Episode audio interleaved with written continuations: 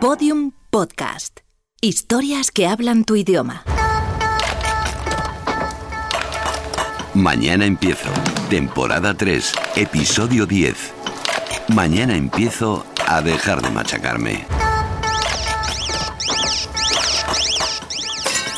Mamá, nada, pues que me pillas con un marrón, la acabo de liar.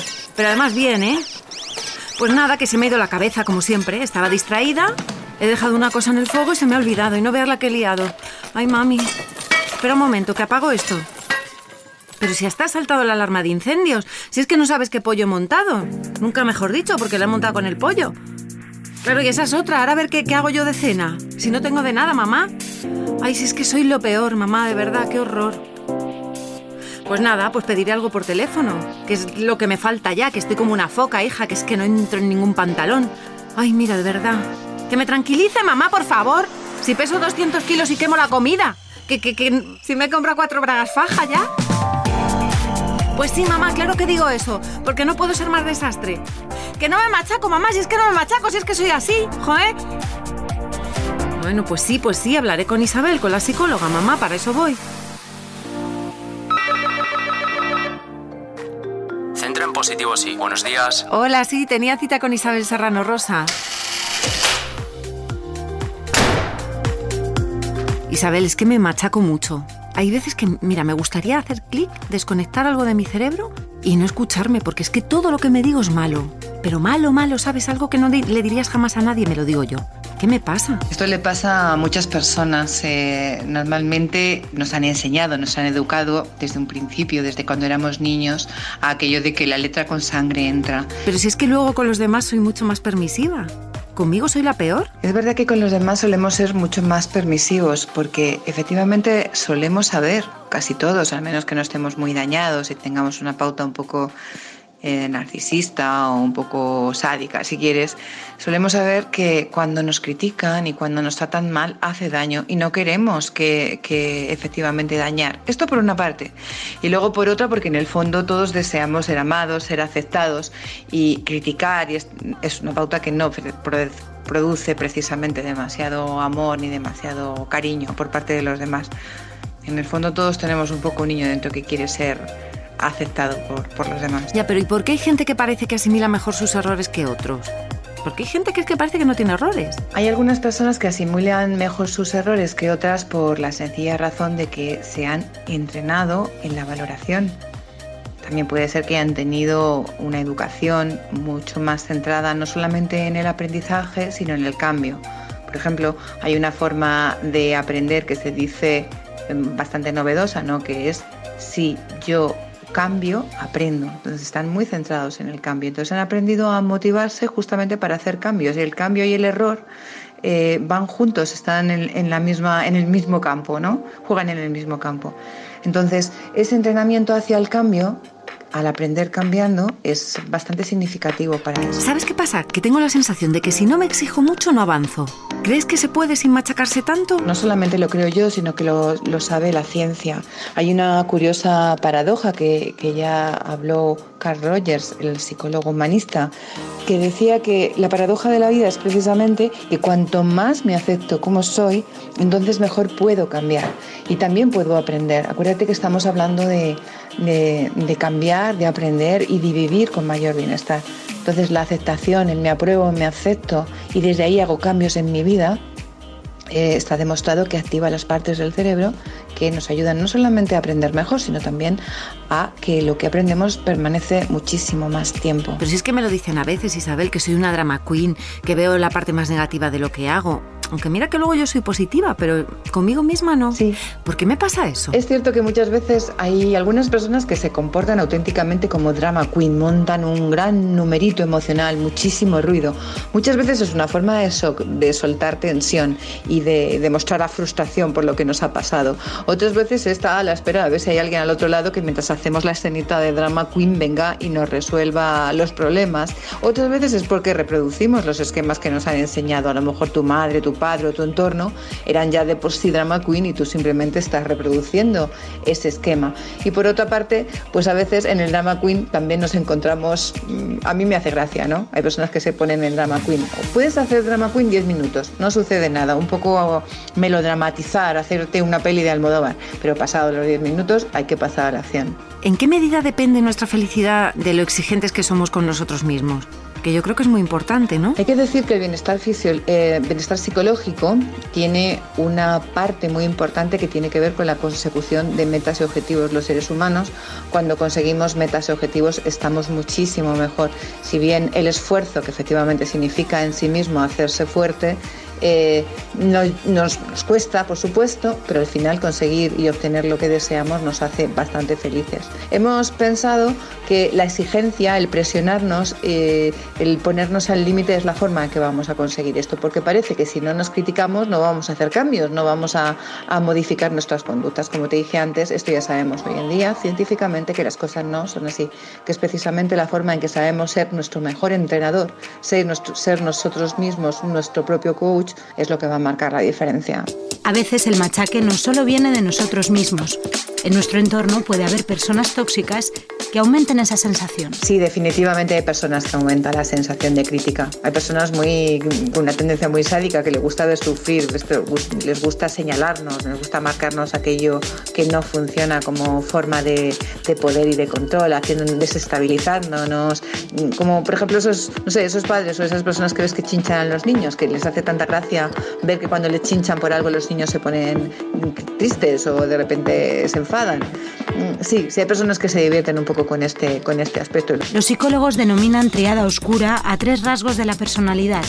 Las personas con estas características piensan y tratan de forma egocéntrica y anteponen sus intereses sin miramientos narcisista, autocomplaciente y arrogante. Que son aquellos que son narcisistas, o personas muy interesadas en sí mismos y muy poquito en los demás, por lo tanto van a tender a, sentirse muy bien precisamente recogiendo y recordando lo mal que tú puedes ser o eh, haciéndote a ti sentirlo bastante malo, que no eres competente. Psicópata, agresivo y brutal. También están los psicópatas, aquellos que en realidad van por dos binarios y tú no les interesas lo más mínimo, van por dos carriles, quiero decir. Maquiavélico, insidioso y ávido de poder. Y también están los maquiavélicos, gente que, que, se va a aprovechar de ti, de tu, y tu vulnerabilidad en el sentido de la crítica y de la autocrítica para sacar su máximo beneficio. Por supuesto que sí, hay personas tóxicas. Si acudimos al diccionario de la Real Academia Española de la Lengua, la palabra autocompasión significa compasión por uno mismo. Vayamos entonces a compasión. Sentimiento de pena, de ternura y de identificación ante los males de alguien. La psicología propone una visión distinta. La autocompasión no es darse pena a uno mismo. La autocompasión no es caer en el papel de víctima, no es pobre de mí lo que me ha sucedido. La autocompasión significa ser amables con nosotros mismos, ser humanos con nosotros mismos. A mí me gusta decir que la amabilidad es la elegancia del alma. Entonces, cuando yo me estoy tratando bien como una persona a la que valoro, como una persona a la que aprecio, no me estoy quitando el poder, como cuando me siento víctima de algo o de mí mismo. Entonces, nunca es autoconmiseración, es simplemente la capacidad de tratarme y de hablarme como si fuera una persona a la que de verdad aprecio. Y así entendida tiene muchos beneficios. Hay muchas pruebas científicas. De hecho, hay una psicóloga que se dedicó específicamente, que, que es la doctora Neff, que se dedicó a estudiar los beneficios de la autocompasión. ¿no? Y la autocompasión se asocia científicamente con el bienestar, con la inteligencia emocional, con la conexión social, o sea, con los demás eh, también con la satisfacción en la vida, con los sentimientos de ser mm, competente y valioso, eh, con la felicidad, con el optimismo. Sabe que las personas eh, que tienen autocompasión son capaces de ser más sabios y luego se ha demostrado, por ejemplo, que cuando uno no es tirano con uno mismo y cuando está haciendo programas de dietas, en los procesos de cambio es muy importante, va muy bien porque disminuye la ansiedad, disminuye el estado depresivo, y en el fondo el enfado con uno mismo. ¿no? Saber reconfortarnos a nosotros mismos es la clave para hacer avances positivos en la vida. Entonces, fíjate, cuando los budistas hacen algunas meditaciones fundamentales, y uno es la meditación de la autocompasión, y de hecho la frase que con la que suelen meditar es que yo pueda darme amor y compasión. Trabajan mucho el proceso de amor a uno mismo para generar, salir del sufrimiento y para generar la paz interior que para ello lleva a la paz en el mundo. En definitiva, intentar tratarnos a nosotros mismos del mismo modo que trataríamos a alguien a quien queremos mucho. Mira en el espejo. ¿Qué es lo que ves? Veo una chica sublime. Gracias. ¿Y al lado de ella qué es lo que ves? No lo sé. Muy bien, progresas. ¿Eso crees? Sí.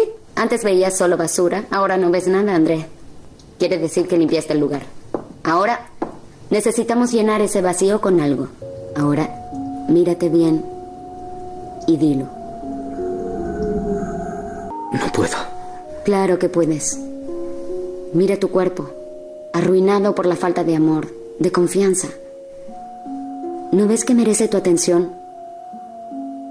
Entonces no rechaces este cuerpo lastimado, que te soportó tanto tiempo, sin quejarse jamás. Dile que te importa, que tiene su lugar.